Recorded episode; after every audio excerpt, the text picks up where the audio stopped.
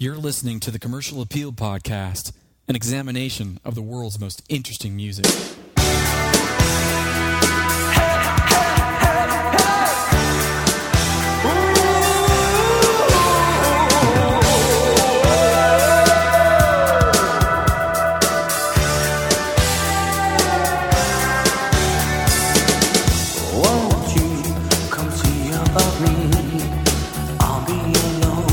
Hey, everybody, welcome to Commercial Appeal, an examination of the world's most moving music. In today's episode, Chris, all things 80s.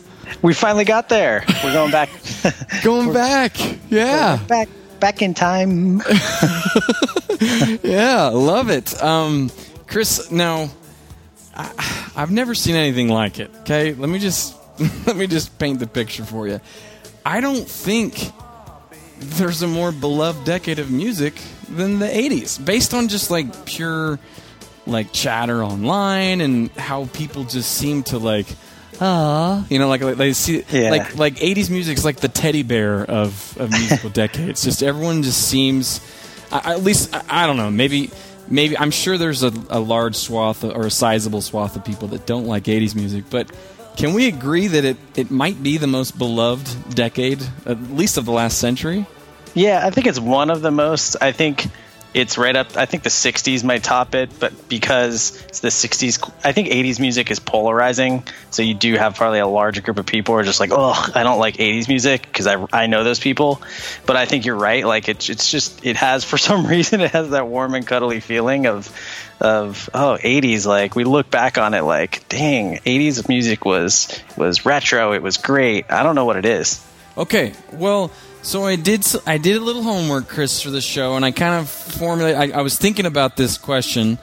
Um, you know, why, why, why might it be one of the most beloved? And I'm and I'm with you on the '60s. The '60s is certainly up there, but in terms of recent generations, I mean, you know, these millennials are going to pick '80s over '60s any day, and as influential as the '60s was. I mean, just an incredible decade. You got Beatlemania at the start of it, Beach Boys, um, Stones. Stones. You got the introduction of you know hard rock or at least metal, as they called it, metal back then with Led Zeppelin in the late '60s. So an incredible decade of music.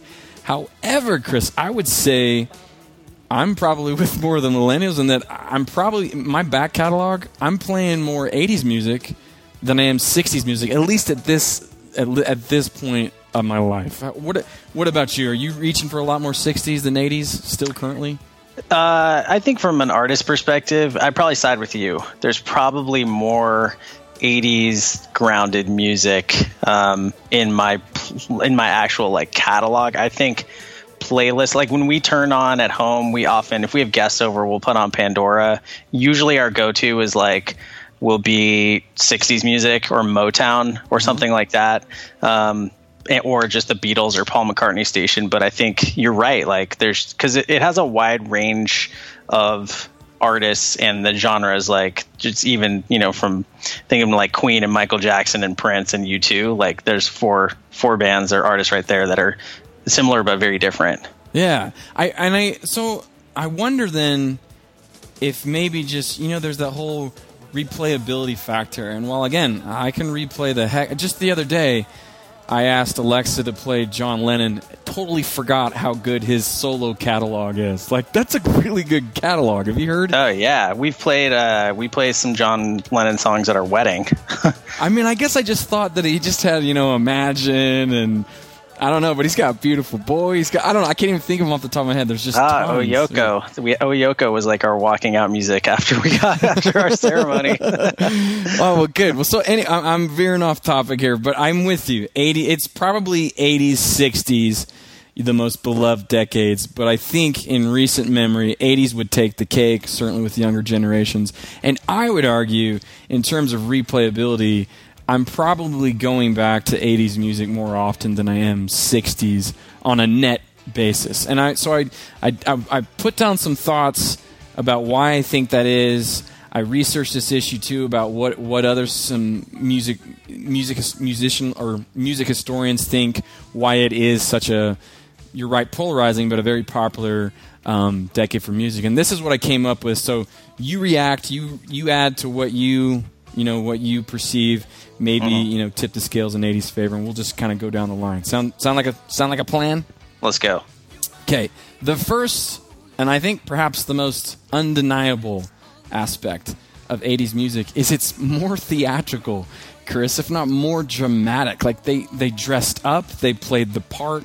Whether you're a one hit wonder or flock of seagulls with hair, it was about style, it was about theater, and it was so dramatic. Like like the love songs out of there uh, that came out of the 80s, or it just how can, I, I don't know. Yeah, that, that's just the. It just seemed like it was a it was a funner world to escape into, kind of feeling like you're in this different world when you're listening to '80s music, and I think that's still resonates today. It it not only will it take you to another world, but it's a it's a world of the past. It's the '80s, you know, and it just takes you into this glitzy, glammy, overproduced world that's pretty fun to escape into.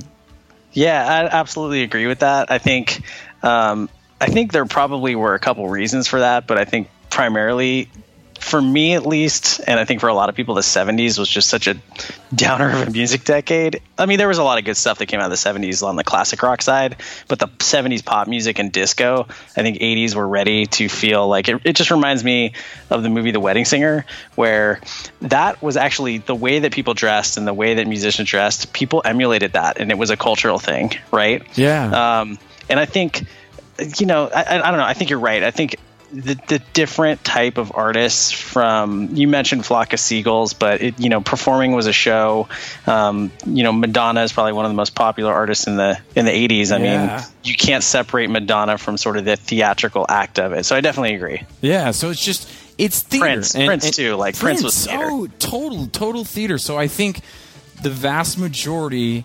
I mean, I mean, well, in a different way, even U2 was very theatrical. There are stages, and still to this day, it's just this giant musical performing performing art. You know, this it's theater. It's just mass theater. So I think you'd be hard pressed to find an '80s act that isn't theater. And as much as you know punk start really came into you know to the scene in the 80s and they're going to try to say that's not theater. Their punk artists are more about style and their appearance than arguably anyone else. So that's what i'm saying. yeah. everyone that and rappers that came out of the you know 80 all of this is about style and theater if not bravado if not putting on this front and it's just a lot of fun so i think that still resonates today with, yeah with the musical listeners punk side like joan jett and the clash like that's i mean you can't separate them from the way they looked and how they kind of Totally. whether they were thrashing the stage or yeah whatever it might be the Ramones, you can't, you wouldn't see them in the '80s without a white T-shirt and a black leather jacket. like,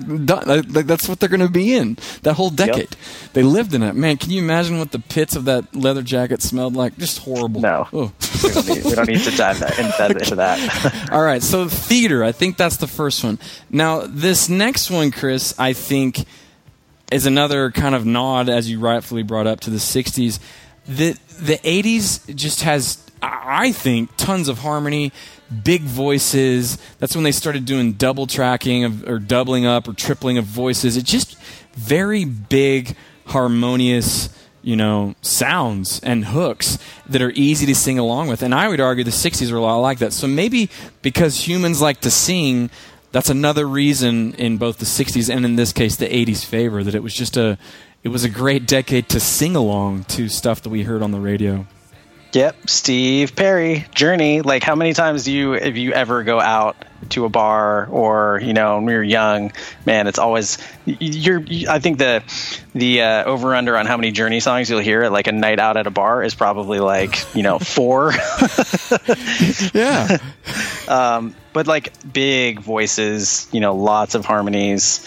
Um, I, I don't know, like that. It's sort of that the evolution of a lot of the classic rock turned into a lot of these rock bands in the 80s that kind of just did it bigger. And you mentioned U2, which is they're kind of like to me the original stadium rock band and bands that like bands like Coldplay have emu- have emulated basically like the U2 formula and just big and bold and you know harmonies and get like lots of reverb on the guitars and voices and um, yeah that's I think you're right. Yeah, there's just so even in addition to the well, well, well hold on, we'll we'll get to my next one. So that's those All are the right. first two: theater, tons of harmonies. Number three, Chris. In addition to singing, humans really like to dance. Humans of all ages, and I would argue that '80s music is perhaps some of the most danceable, some of the most dance-friendly BPMs you'll get out of any decade of music. And I th- that even transcribes into I'm a huge Billy Idol fan. Love Billy Idol.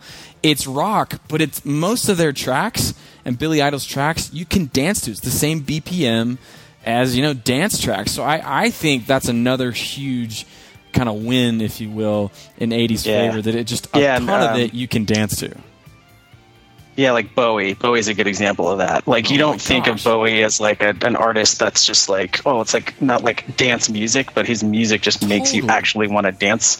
Um, so yeah, I I agree, and I think you're going to get into it um, in one of your other points, I'm sure. But you know, this rise of the the beats and the electronic music and the synthesizers that really does make you like the the pulsing '80s music makes you want to dance. Yeah, so that's the next one, number four, the rise of computer generated sounds. Now, we had synthesizers, Chris. When's the? I mean, Beatles arguably put sampling on the map. They did that in the '60s. It was incredible when they. Well, it was. Uh, what was the first track? Do you remember that they were the first?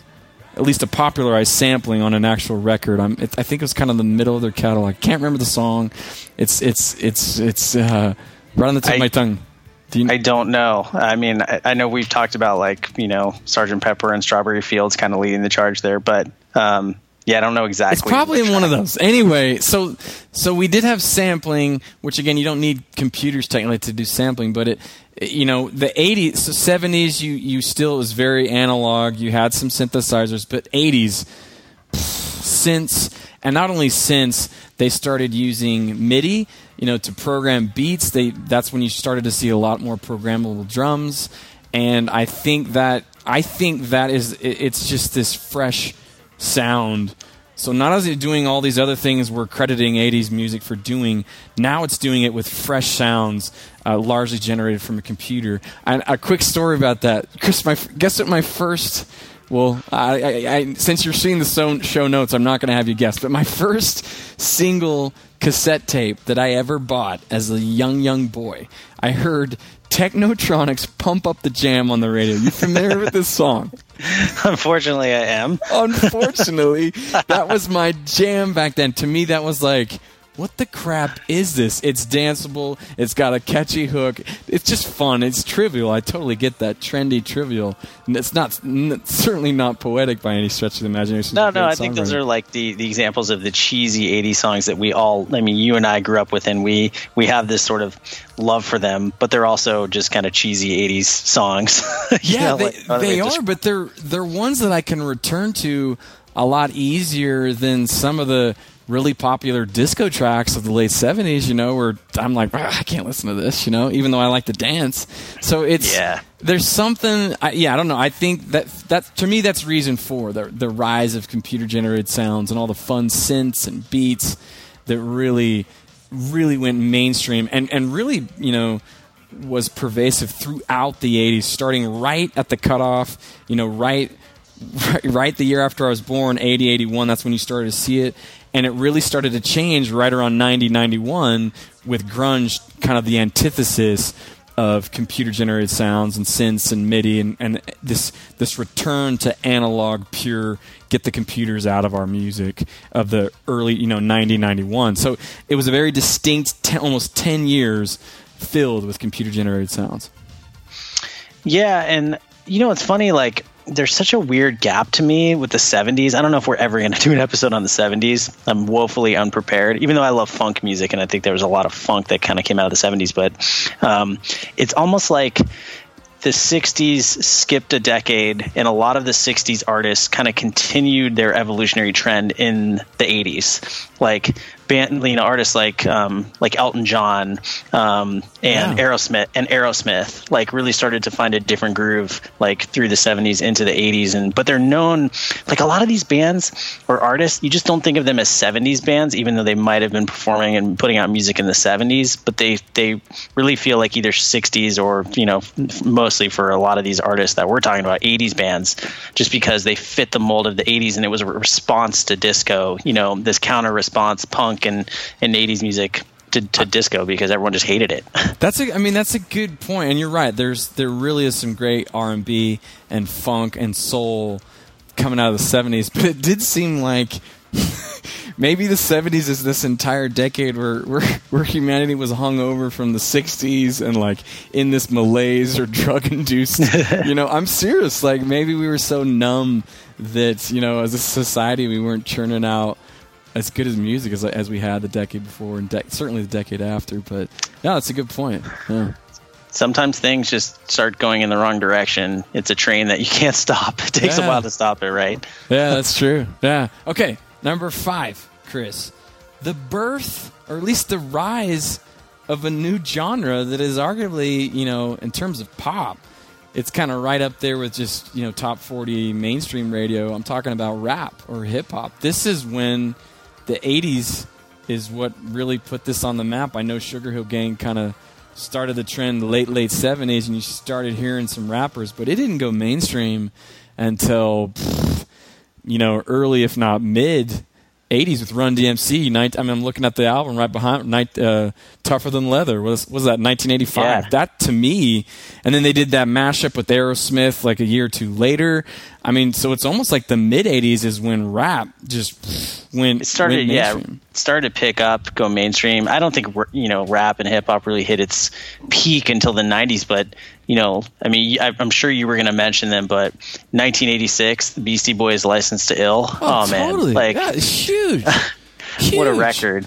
Um, so I think, yeah, you're right. Like it was sort of this the birthplace that was happening, even though a lot of it was kind of behind the scenes. Some of it was popping up on the charts. It was happening in the East Coast, um, and uh, yeah, it didn't. You know, it's in mid and late '80s started to pick up and become mainstream. I mean, it's in, what was the? Uh, remind me, Chris. You're from L.A. What was the what? Why did the West Coast rap game take so longer? Why didn't it really seem to gel until the '90s? Like, were, was it just was the East Coast just the epicenter? I mean, what was this? What was the vibe out there in Southern Cal in early to mid '80s? I, I mean I don't remember like I'm not recent like I'm not schooled enough in in 80s hip hop and how it you know sort of came to be in LA and how it got to what it was in the sort of the 90s with gangster rap but you know I think the epicenter was Brooklyn and New York Yeah. um, and I think it was happening on the streets and it was probably starting to happen on the streets of LA but it just didn't hit the mainstream especially because I think like gangster rap was sort of LA's you know that was LA's scene that they became that hip hop became well known for on the West Coast, and it just took took a while for that to become mainstream. But I think I remember like our first real experience my friends and i like buying records when we were like you know eight years old um, or you know getting our parents to buy us records was with hip-hop was the beastie boys i mean that was Yeah. that was what made it to the west coast and that's what we were really into Yeah, agreed, man. That was a great, not only like rap album but party album, man. That's just it's just iconic. Yeah, I mean the the album art. I got that one hanging on the back of me uh, on my wall too, office wall. Uh, License Ill, and and and I think with so you're right. It it blew up. You had East Coast versus West Coast in the '90s, but again, if you listen to '80s rap. It's accessible. It's not mean like gangster rap, Chris. As much as I like, it, it's mean, you know. And Yeah. so was uh, you could argue that grunge and alternative it's just mean it's like a mean sound whereas the rap and the songs coming out of the 80s it was the, the opposite. It was this cuddy bear you know cuddly bears. It was approachable. Anyone could access it. Anyone could rock it. Anyone could play it you know without you know i guess saying a lot of stuff about who you are by playing it like you could with gangster rap. So i think that's another uh, you know another win in, in 80s music favor with uh, not only yeah. the rise of rap but it's it's a very accessible it's a nice sound not a mean sound Yeah, I agree. I think you know um, if we ever do like a really, I know we did some in-depth stuff on hip hop. I think one of the reasons that hip hop you know became what it is with gangster rap is it resonated with inner city culture, right? Like I think we all liked you know the Beastie Boys and we liked Run DMC and we liked this kind of safe um, safe kind of happy hip hop and rap music because we resonated with that. But I think without the gangster rap movement, without the East Coast West Coast stuff, like it wouldn't be where it is today. But it was funny is like, have you seen? I don't know if we talked about this on another episode, but have you seen the um, the movie Everybody Wants Some? Have you seen that movie? No, I've heard good stuff about it. On, it's So- been on my watch list. So yeah, it's a. It's a Richard Linklater movie, and I it's a so it's based in 1980, and it's about a baseball team and they're basically their first week in college before their first practice, and it is hilarious. I love this movie; it is hilarious. But there's a scene at the beginning of the movie where there's five five of the players are in a car and they're kind of like rolling around to try to meet girls, and uh, they're all rapping rapper to rappers delight. it's like it is the funniest thing, and they all know every word. And I think that just coming back to your point about like it was just fun. You know, the dawn of, of rap and hip hop was fun because the music was fun, and I think that shines with like songs like that and with the Beastie Boys and how you can relate to the lyrics. Yeah, so there you go. Uh, The rise of a new genre, but also, uh, you know, one of the most nicest or accessible versions of that genre before it, it started dealing with some heavier issues coming out of the inner cities. This was just kind of the surface stuff that's easier to, you know, talk about, rap about, party about. Um, so there you go. So that's number five. Chris, number six. Sixth reason, sixth reason why I think '80s is the most beloved decade for music is It's this. Okay, there's just you heard more voices, more styles, maybe not fresh sounds, or at least back to the computer. In a general sense, fresh sounds that they were computer generated sounds coming out. But you know, '80s music is very formulaic. A lot of them sound alike. They start with a synth. It's a hard start and a hard stop. There's a lot of you know formulaic styles that they use. But I love that there were so many one-hit wonders coming out of the '80s, and so what that meant is that I don't know if A and R people were taking more risks or if it was just all about this a song that people could sing along to or dance to. That we were exposed to just a wide swath of musicians, even ones that weren't capable of, of the you know to being very prolific or enduring musicians. I think that's a pretty cool trait and one that resonates with a lot of people as well. I mean, there's still still this. I think oh, there's this one band. It, w- it was probably like a top 50 song. Didn't even it wasn't even a one hit wonder. It was kind of right there on the fringe. I, I, can't, I can't think of it. I heard it a few years ago. Really liked it, and so I feel like 80s. Even now, you can still kind of discover these one hits that um, they're just I don't know. It's fun. So I wonder if I wonder if that kind of more one hit wonderness, if you will, kind of exposes us just to a lot of different musicians and, and voices that we might not get to hear um, now. Yeah, I don't know why the one. You're right. I think one hit wonders were a, a very definitive trait of the 80s. I mean, some of the most, to me, iconic 80s songs are from bands that you probably only know one of their The songs. song, yeah. Like like a-ha, like Take on Me, um, Tainted Love. Like I I couldn't even told you that Soft Cell was the artist. You know that. And that's that, a sick uh, song, like, dude. That is a sick song. And you're Yeah. right. I, I, I've never listened to a soft cell Like album. Come on, Eileen. Um, like um, De- uh, Dexy's Midnight Runners, L- Relax, Frankie I mean, to Hollywood. Chris, Like even even the, the one of the greatest tracks from the '80s that we led this podcast with, "Don't You Forget About Me." I can't name another Simple Minds song. Can you? No, I, I can't, and that's do a great million dollars. song. Yeah, it's a great song. Yeah. So, and I don't know, maybe it's because of the music was becoming more produced electronically, and maybe they were just, it was sort of the dawn of taking an artist, putting these artists into studios and kind of creating these tracks out of a lot of digital things. Um, I, I don't really know why. So you tell me. I mean, there's a lot of one hit wonders of the 60s, don't get me wrong. Um, but yeah, it just, it's very definitive for the 80s. Yeah, it really is. Yeah, and I think I think again, it's just one of those other.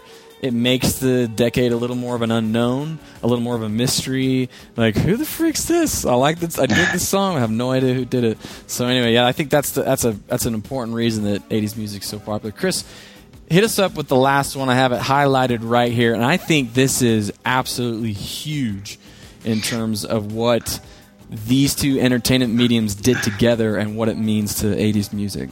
Absolutely. So finally, number seven, classic movies that were scored by pop music. It's a, it's a big one. It's huge. John Hughes, it's enormous. Like, Yeah. Um, I mean, it, when you think, I think most people, when you actually think of 80s movies, for me at least, as a kid who grew up in the 80s, you start to associate the movies that you actually heard those songs from before you Yeah. think about where you heard that song outside of a movie On the radio. Yeah. Like, yeah, Huey Lewis, like Back to the Future. Yeah. You know, like that stuff. Yeah, you mentioned John Hughes. Like every John Hughes movie movie had, you know, just great, amazing 80s soundtra- 80s soundtracks. You can't separate the two.